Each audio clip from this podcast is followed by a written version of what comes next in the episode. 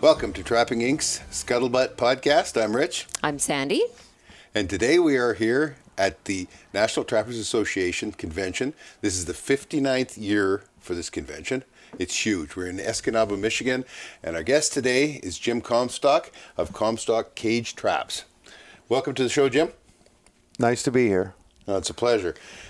Uh, you are going a, a, different direction than, than most of trapping. You're you're going completely uh, where you have the choice afterwards with, with the animal whether whether you uh, move it or or dispatch it with your cage traps. You've made some uh, remarkable uh, strides and inroads in uh, in your product. Some of the stuff that you've that, that you've talked about, like your power doors, and that we'll get into a little bit later. But give us a background on you. You know, like uh, how you got started in trapping, where you live. Um, we're, we're interested in all these things. All right. Uh, I'm in the foothills of the Adirondacks, uh, Saratoga County. I started trapping in 1966. There was uh, a well known trapper in our area, Johnny Thorpe, and he lived just up the road, about 20 minutes away from where we lived. He was a lure maker, and of course, he knew all the big guys, E.J. Dailey and um, O.L. Butcher.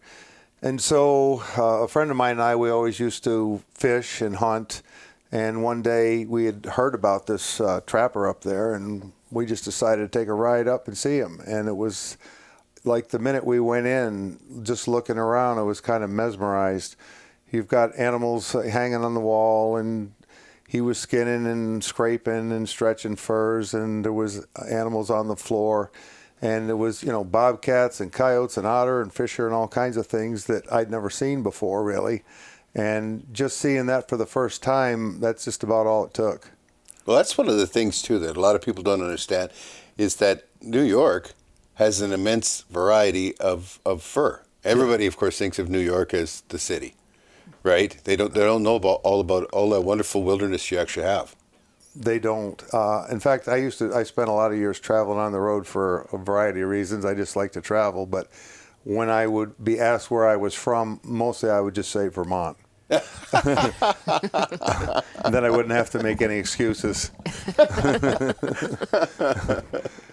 so this lit a fire. This started you down the road to trapping. Absolutely. The only thing that about it that was tough, I just remember being in there and uh, smelling all the scrapings and animals and everything. And after about 45 minutes, I, I just said to my friend Bob, I said, I think I need to duck out for a few minutes. Yeah. And uh, but that was the last time that it ever bothered me. After that, it was uh, more or less uh, a comforting thing, you know, smelling the fur shed, you know. Oh, I love walking into yeah. my fur shed because a lot of the lures that we use are have a have a very musk, uh, a lot of lot of skunk in that in them, and that my my fur shed smells like that. And I walk in and it's just you just relax, you know. That's he thinks it's marvelous until he drags it into the garage where my car sits. I don't think it's marvelous then.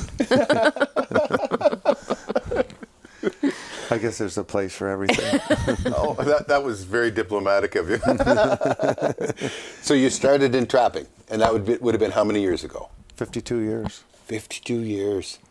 And back then, uh, what, what was the, the main focus? Was it everything? Um, actually, uh, yeah, I guess we did.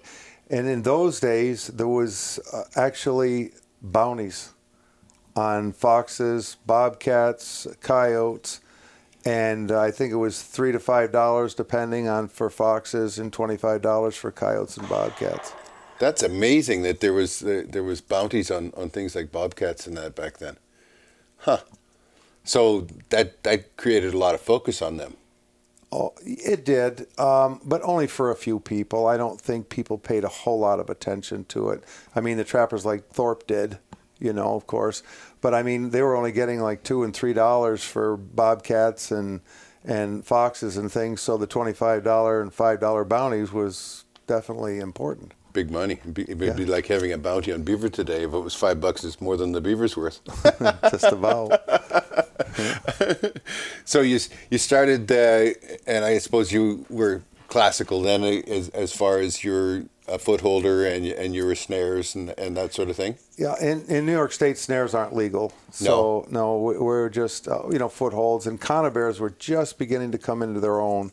They I guess they were invented uh, in 1959. I think was the year Frank Conibear made the first ones, And then by then it was the mid to late 60s, and so they were just becoming accepted. And uh, so that's what I learned on the most. But we did trap actually foxes in the summertime for the $3 bounty. Okay, okay. And so when did the the cage trap come into being? What what was the uh, motivator there? For a lot of years, I was a state hopper. I actually went with Johnny Thorpe to Virginia to trap beaver back in the 70s. Um, and, and, actually, we actually trapped Canada uh, in Quebec. Really? Yes. There was a time there it was freelance, and you could get a non resident license. Um, I was the only province that offered it. Right. And I, now you can't, I don't think you can get it anywhere. No. no, we, we don't even get along with, with, with other provinces. So, well, that's not true. We get along with other provinces, but there isn't a cross border. Like we can't get a license in Saskatchewan. No, no.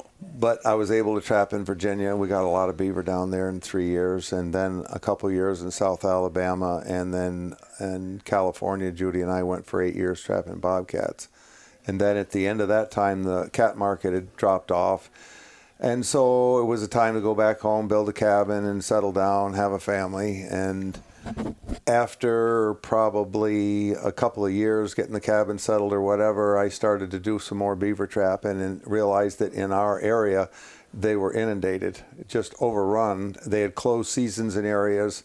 And then because they've been closed for so long, when they opened them up, uh, they went from two weeks to six months because the beaver populations were so high and I was able to catch nearly uh, 600 beaver in just 18 months around and, the house. And the whole problem was, so after being closed for so long, we'd lost out on the whole beaver trapping culture. We'd lost out on the people that, that, that would trap, right? Sure. They were gone. Oh, it was great. I had it all on myself. It was beaver on every corner. People were stopping me on the road. And usually, when they say, What are you doing? you were kind of apprehensive and back off a little bit defensive. And then they would say, uh, "No, we got beaver on our farm. Can you come get them?" I'm like, "Yeah, sure." and then then I had what started the whole nuisance thing was a guy one day just simply said, "I've got a skunk over to my place. You think you can catch him?" I'm like, "Give it a try." And uh, started catching skunks, and then you got woodchucks, and you got squirrels and chipmunks and raccoons, and then it just it just kept growing. I bought used traps from uh, another trapper who had um, actually bought some different sizes. He wanted to get smaller ones, so he sold me the bigger ones, which were fine to start with. Right. But they were single door, gravity operated, and um, pan pan traps. And so that was a bait and wait, we call it. You know, you put the bait out and you just hope you catch something. Okay. And it started in that way, and then I didn't like what was out there.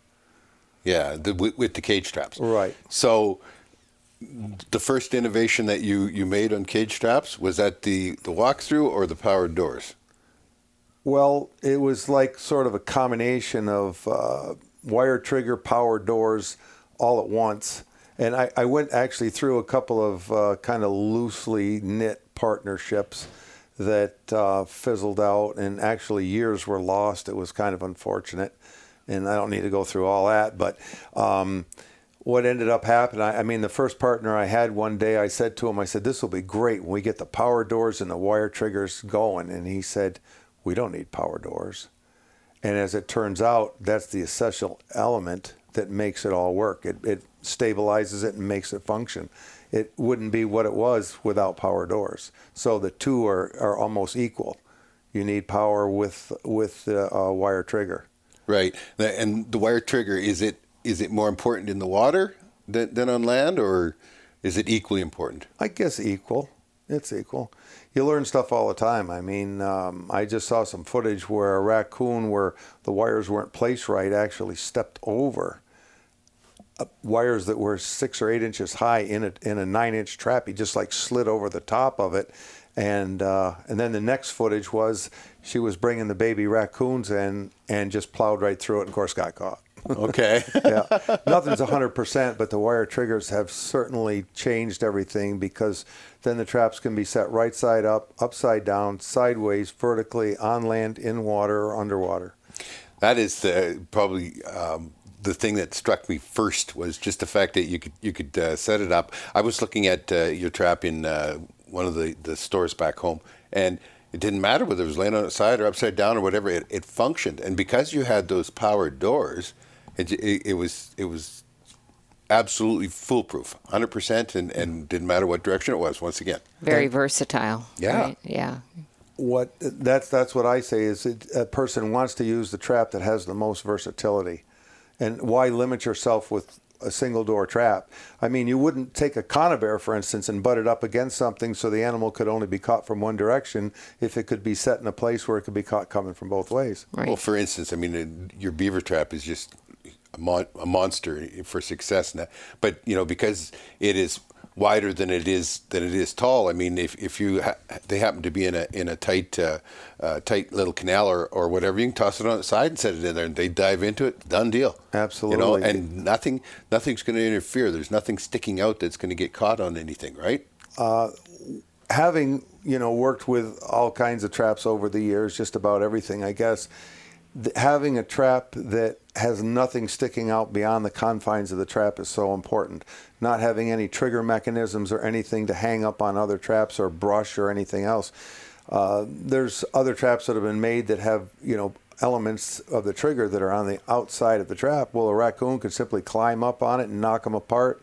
Bingo, the trap fires. Yeah, yeah, yeah. And the, the way your your trigger is set up, I mean, it takes the leverage of your of your wire trigger to to actually set that off. They th there's nothing that they could be reaching through or grabbing or whatever, unless they happen to be lucky enough to grab one of the wires to, to, to actually set it off from the outside.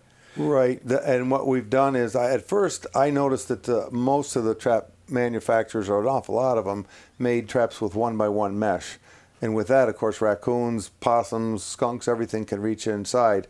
And it wasn't too long, in fact, before we ever actually got fully manufacturing, that we had already switched to half by one, Right. and then it makes all the difference. Yeah, I, I, I just, the, it's always the, the the most simple things. It seems afterwards, you know, uh, hindsight's always twenty twenty. But you look at it, just the fact that it was that it was a a walkthrough situation where the both doors are up, and you you. You say to yourself, "Well, I mean, the animal isn't going to be bothered. It's wire back there, and and he knows that. You know, how does he know he can't walk through there? Well, they do know. They do know, and the fact that the both both ends are open and, and it looks like it's wide open in a way he can go through there, that, that that's so much more successful, you know. But it, it looks like such a simple uh, uh, change in in the style of a trap, and yet it's such a major difference in how effective it is. It is amazing how what look to be simple changes have such a dramatic effect. Yeah, exactly. Yeah, I said that much longer. well, the nice thing is, like you said, you saw the beaver trap in one of the stores in Canada, and that's something to pay attention to because Canada is signatory to AIHTS. Yep. And uh, and your trap is certified in Canada, so Right. that makes a big deal for for Canadian trappers. Yes. How many different sizes do you make? Well, there's uh, a 9 by 11 uh, in the power door traps. Um, there's a 12 by 12. There's a 12 by 18.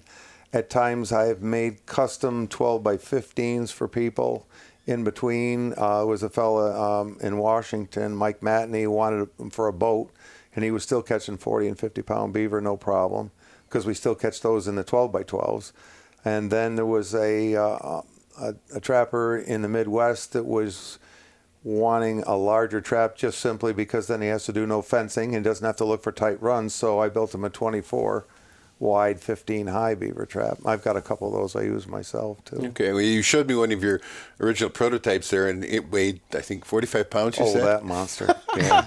yeah. Well, one thing you don't have to worry about is anybody packing it off on you. Oh, jeez. I say the only thing worse than not making a catch was making a catch. Yeah, 60 pound beaver in there, and all of a sudden you're, you're over 100 pounds. It's terrible. Trying to reef that out of some Well, tight especially, place. especially, especially he's live in there. He's not going to be really happy with you either. No. Uh, you you know you asked about the size of traps too. Um, we do have uh, a chimney trap that's a five by nine opening that I think we're going to now make a specialized raccoon trap with that in mind. We do have a six by eleven narrow one that a fella named Jared Walker had asked for, and they use them on soffits and um, tight spots and roofs. And they lay the trap on its side, and you say, "Gee, you look at it, and you say, "What's that for?" And and the raccoons just blow right through it. It's no problem, even though it's only six by eleven. and I say the chimney's five by nine, and they go right through those. So we already have the components made for the smaller traps, so we're gonna do that, so I don't have to keep making them all by hand. So, the animal damage control um, segment of trapping then is is your your largest customer. That's all it is. That's that's all it is. Unless I get a call, I don't I don't move. I mean, I'm not an enemy of a fur trapper per se because if there's beaver or any fur bearers in between where I'm going, I'm basically blinders. I drive A to B, do my job, and then come back. And Right. I can't say that I've never set a trap for a fur bearer. If I see a, a you know a, a really hot set somewhere, I, I can't take it. But, but most of the time, it's like I don't have time, you know, to bother with a, a five dollar animal when I can go to another spot and get seventy five. Exactly. Yeah. Exactly. So you you you still do a lot of damage da- animal damage control yourself. Yeah, all the, yeah, full time. And that's why it's made it so hard for me lately because I promise people custom traps. And then I just say, though, when I do promise them, I say, I don't have a time frame on it, please. And don't pay me in advance. You don't hear that one very often from a salesman. well, but I mean that goes back to the fact that you know trappers are the last defense between civilization and the animals. And in today's world, especially when the um, consumptive use of things like you know fur or deer or whatever is being come more and more scrutinized, things like being able to trap these animals and remove them live or and transport them or do whatever with them, it, it is far more palatable to most people, right? they do like it when you can uh, trap and release. Now, the thing is, where I am, I have to have permission to release any animal. I can't just take it and take it from, you know, 21 Main Street and take it down to 92 Main Street and say, oh, here's a nice spot. I'll just dump it off. I've got to have permission. Oh, to let really? them go. Yes, I can't do it because all I've done is created a problem for somebody else. Uh, it's like government, though. They have to they have to get their finger in everything, don't they? Yes. Um, and on that same line, too, there are states where you are not able to release anything. Right. That even though they're live trapped and humanely trapped in a way that they're not going to be dangerous to people and pets, that it has to be dispatched. Uh, raccoons and skunks, a lot of these are in the rabies vector anyway, and Right. uh, they don't want disease transferred some other place. So you must have uh, a couple of very interesting ADC job tales. Um, One. Sure. one and only one. Boy, I guess so. A, a lot of the, the problems, it, it, it, we, we talk back and forth. I have some friends that I talk with on the phone quite a bit about it, and uh, actually they're using our traps too, so we're exchanging information and stories. And a lot of it actually becomes a problem with people as much as wildlife. It's a very strange thing, but people call up and I will talk them out of jobs as often as not. Somebody will say, Well, I've got this animal, and I'm like, Okay, well, why are you calling me? Well, I, I thought I should trap it. My neighbor said I should. And I'm like, Well, is he doing any damage? Well, not really. I said, Well, then why don't we just leave him alone? exactly. Yeah, you know, I, I like to feel that if I'm doing something, it's to accomplish something. It's for a purpose. If you've got a squirrel that's chewed in through your soffits and he's chewing up your wiring in the attic and ruining your insulation, yeah, we're going to get rid of that quickly. But um, I mean, like somebody will have a woodchuck in the yard, and I'll say, "Well, do you have flowers? No. Do you have a vegetable garden? Well, no." I said, "Well, what trouble? well, he's not really causing trouble, then, is he?"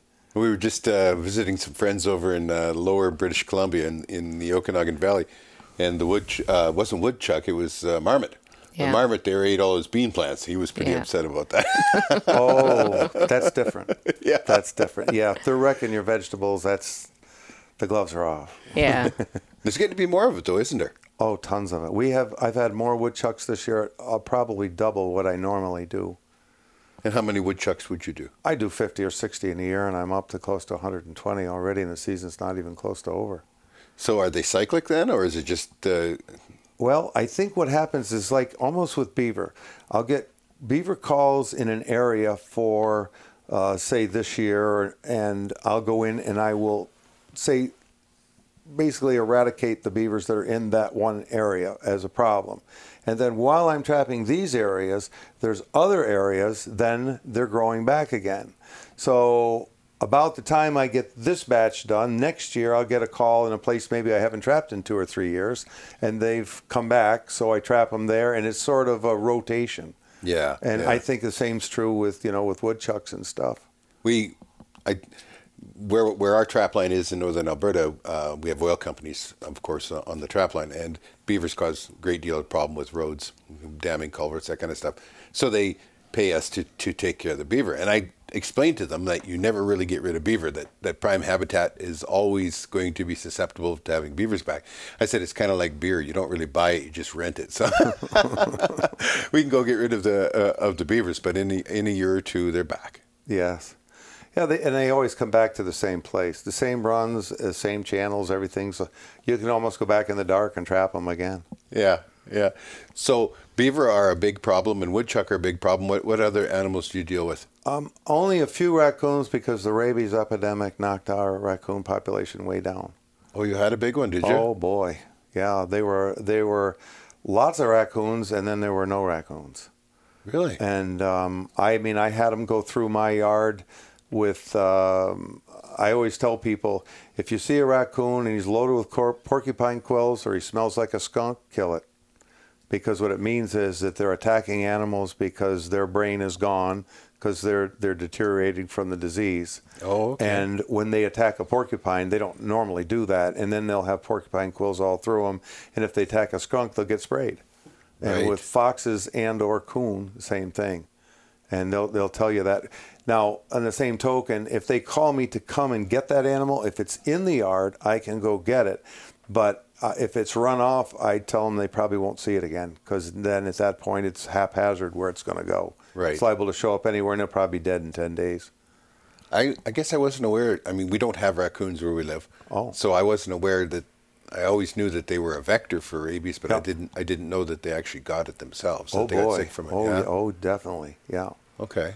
Yeah. And the foxes, of course, too. I, um, I was aware of fox. Yes. I, I wished I'd had my hat cam on a couple of years ago. It would have gone viral. I got a call. A fox had already bitten two people. Um, Oh, wow. The woman had been bitten, and then it was uh, tree service had bit him on the boot, but it didn't go through. Well, they called me, and and uh, the EnCon, Environmental Conservation, doesn't do anything with that. They hand it over to private people my- like myself. So I was going to put my hat cam on and have my potato hook ready, and but I thought I'll just walk over here first, just for a second, and I moved a trash can. And five feet away, I hear this growling and snarling. And this gray fox came barreling out, and it was like, "Whoa, you idiot!" Oh, really? what have you done?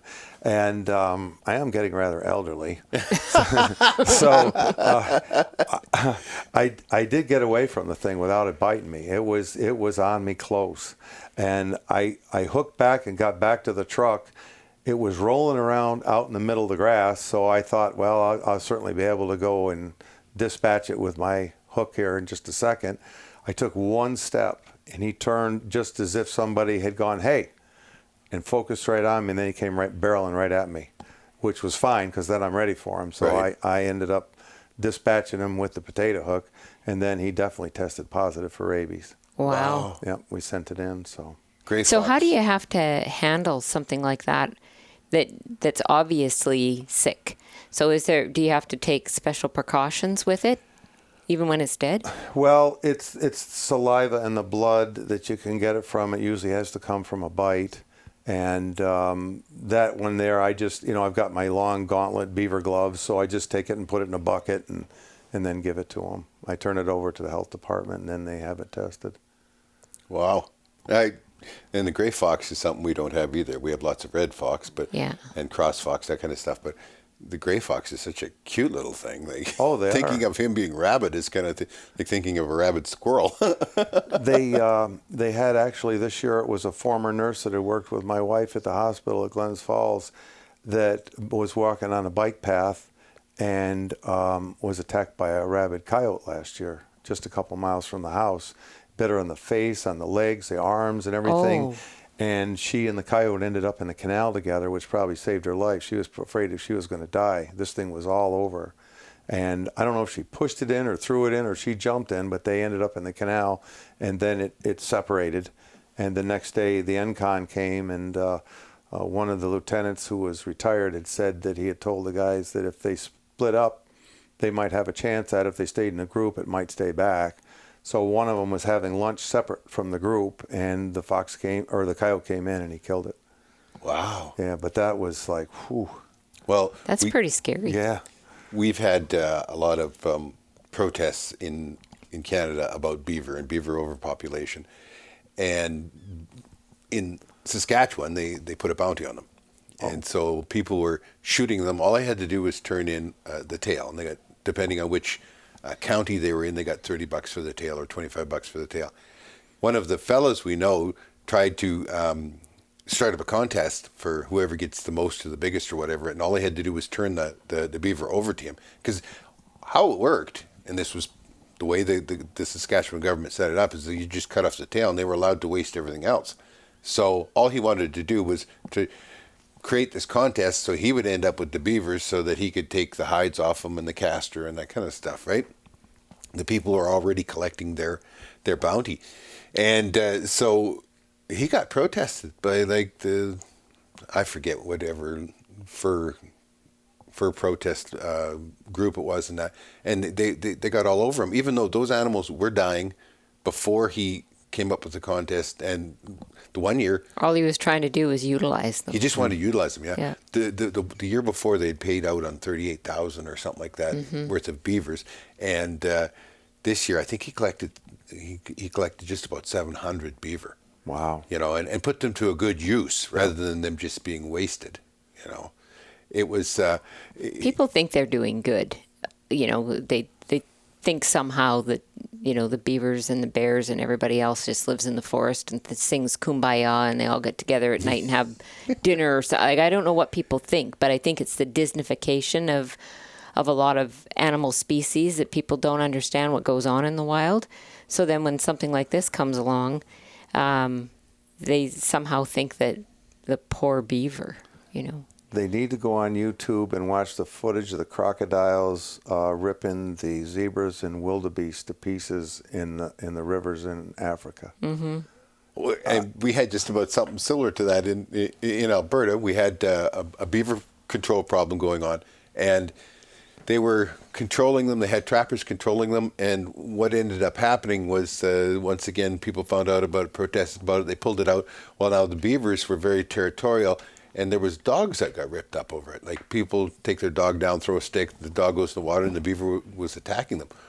Well, it, it turned into a, this this whole big explosion, and then the the uh, uh, you know people that wasn't of course the people's whose dog got hurt that, that had protested the beaver. It was you know, but then they end up wanting to sue the city because the the city had stopped the control. It was turned into a great big schmozzle. People have no idea what I, wild animals are capable of. Oh yeah, when when you see it, I say the the actual footage of you know lions and hyenas and all those animals. There's even times I have to kind of look away. I'm like, gee, that's kind of rough. But that, that's nature. It is, yeah. And there's so many people that can't handle any part of that, and and that's the reality of the planet. Yes. What that's the way things are, Yep. and they they basically want to change the order of the universe. Well, they do, but they have they, they have this silly idea that if we if we all just talk, we can get along. Well, that might happen, be someday possible between sentient be- beings, like you know other humans to humans, but it's never going to be that way between animals. Probably not between like a, a lion and a zebra. Well, even with your dog, the, the only you know the, the dog either respects you or doesn't respect you. You're either boss or he thinks he's boss, but there's no in between. There's no coasting in that world, right? Uh, no. So when you're doing your, your animal damage control net, is there a lot of control on trapping in, in New York? A, a whole lot, yes. There is. Oh yeah, we Are- have. I have to keep a logbook of what I catch, where I catch it, when I catch it, uh, uh, name, address, and people of who I trap for, what's caught, and um, and then turn it in at the end of the year. And you Oh. can't, you cannot get a license the next year until you turn in your logbook. Okay. But you don't have to have, or do you? Do you have training to, to be a trapper to get your license? Uh, to become a fur trapper, initially you have to go through a trapper training course, and then to become uh, an animal damage control trapper, you have to take an exam. It's an open book exam. It's like a two or three hour exam. And I assure you, if you think you're just going to crack open the book and look through the pages to find the answers when you're doing it, if you if you're not well versed in it, you're not going to pass.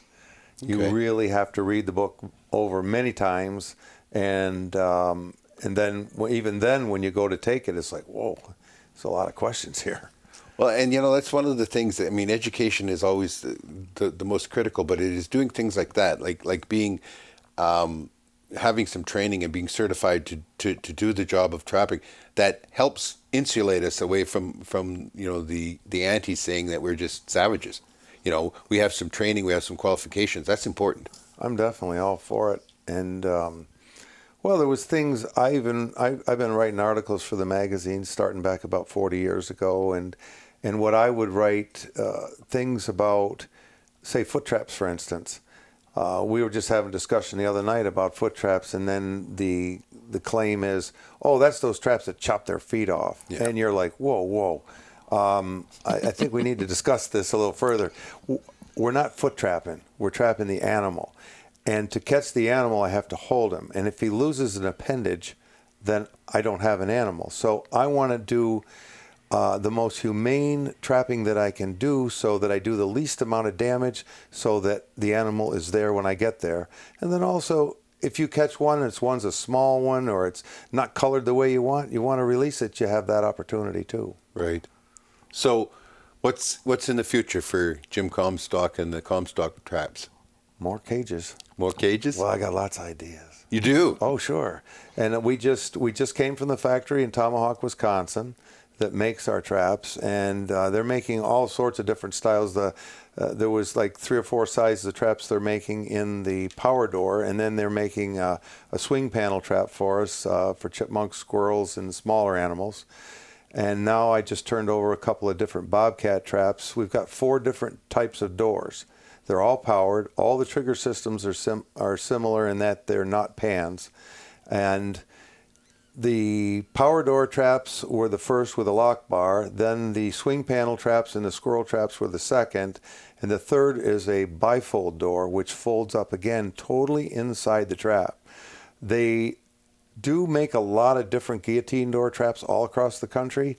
But if you just go line by line, it's just being pragmatic and logical. When you look at the trap, you study it, the device, and how it works. Well, if you have a big door that sticks up, you're not going to be able to shove it into a culvert No. you have to have a culvert that's at least twice as high as your trap, which is very limiting. You can't set it in shallow water where it's going to freeze in. Um, I'll just throw this in. The beaver trap is interesting that even when you set it upside down in a dam break set, we call it, you let a little water trickle through it with one door open, the trap can actually freeze in and still function.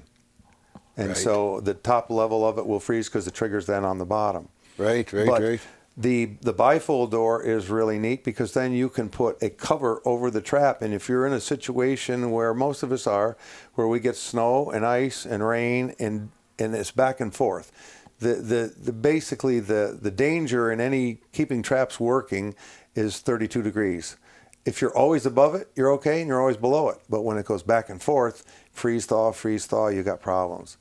You get a little snow, and then it gets it gets up in the in the mid 30s. It drips a little bit, refreezes. I just remember as a kid setting conibears for Fisher. One drop of water onto the trigger, you might as well have welded it. And the fisher runs up and down the pole, eats all your bait, and the wires are all bent straight. Yeah. And he's gone. But uh, with the cage traps, it, it's the same thing. Just takes a couple of drops of water. So if you got a trap that you can completely cover, now that's gone. And with the bifold door being that it folds up inside the trap, it's the only trap like that. You don't have that problem.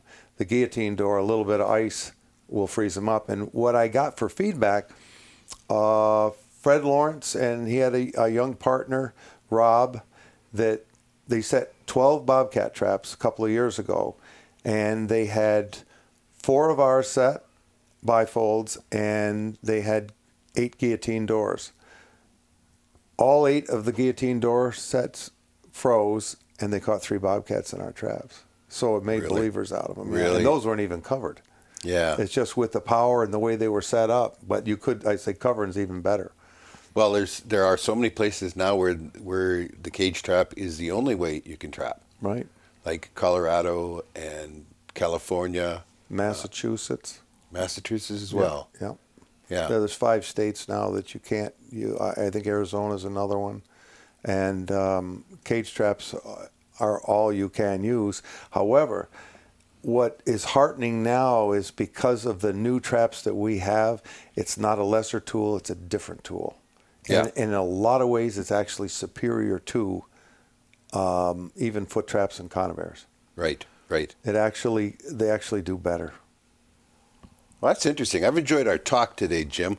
And uh, if folks want to know more about you and and your uh, your ADC, your your traps, and that, uh, do you have a, a, website they can go to? ComstockCustomCage.com. That that's simple. ComstockCustomCage.com. And I do have a blog on there that I just you know throw stuff on um, as I feel like. There's probably I don't know if there's 150 or 200 posts on it now, and because we are um, you know promoting our product, selling traps. Any information that we get that's helpful to anyone trapping, we put on there. So we don't hold back. It isn't like no. I, all usually trappers are very secretive and they don't want to share any ideas. Um, but when we go on the different sites, uh, whether it's on Facebook or Trapperman or whatever, um, if somebody asks a question, we answer it. Yeah, you know, you know that's the only way it can be. We are in a unique situation in that um, we never claim to be experts, but we do, do know the experts and, and being able to, to talk to people. We're in such a, a, a different uh, medium with the, between the digital and, and the television that and we like to share those secrets. I mean, it's not like I'm ever going to be trapping on your trap line and you're never going to be trapping on mine, but if we can share that education, it certainly helps us all be better trappers. Oh, it, it surely does. But I, I enjoy helping people. I can't tell you how many uh, positive responses we've gotten from people that have said, You've increased our business greatly. You've changed our lives. We only use your traps now. And I mean, I'm just totally flattered by it. But at the same token, uh, when we came out with the traps, and, and, and it was kind of tongue in cheek, but truthful, I said, We've invented the traps. Now you teach us how to use them. Yeah. And people will come up with all sorts of ideas. I just had a guy come to me the other day, and it wasn't even our trap. And he showed me a little thing about a trap that um, could definitely help in ADC work by catching a whole family group at one time in one trap. That's remarkable. That, that, that, that's the best part, though, is, Yeah. is when you get that feedback because these are people that are, are, are depending on your product. Oh, and, And when you get that kind of feedback and, and how they're using them, there, there's uh, to me that's a, a, a huge uh, form of flattery. You know. We've always taken every phone call from everybody seriously, and we tell them, I don't want you to just flatter me to tell me, oh, yeah, your traps are great or what are wonderful. I want you to tell me if you've had issues or problems or any kind of circumstances that could affect us or others in the future so that we can correct it if there's a way to do it. Well, right on our right on our first shed, there's a sign that says "No junk zone," Yeah. and nothing in there is junk. And though it, it's everything that's in there has earned its place. You know, Yeah, absolutely. there's just no time to be to, to be dealing with junk. No, no. Not at all. Well, I I think we'll wrap this up here. It's uh, it's been great talking with you. I appreciate the time you've taken. It's very busy here at the NTA for you, and uh, want just want to remind everybody that they can find us at uh, our website is trappinginc.com. We are uh, now video direct uh, suppliers for Amazon. You can find us if you're a member of Amazon Prime. Just search Trapping Inc. on, on Amazon Prime, and you can see all of our shows there, including not only just the first three seasons, but uh, nine episodes for season four. And of course, we are always on YouTube. Thank you very much, Jim. Well, thank you very much for having me. It's been a pleasure.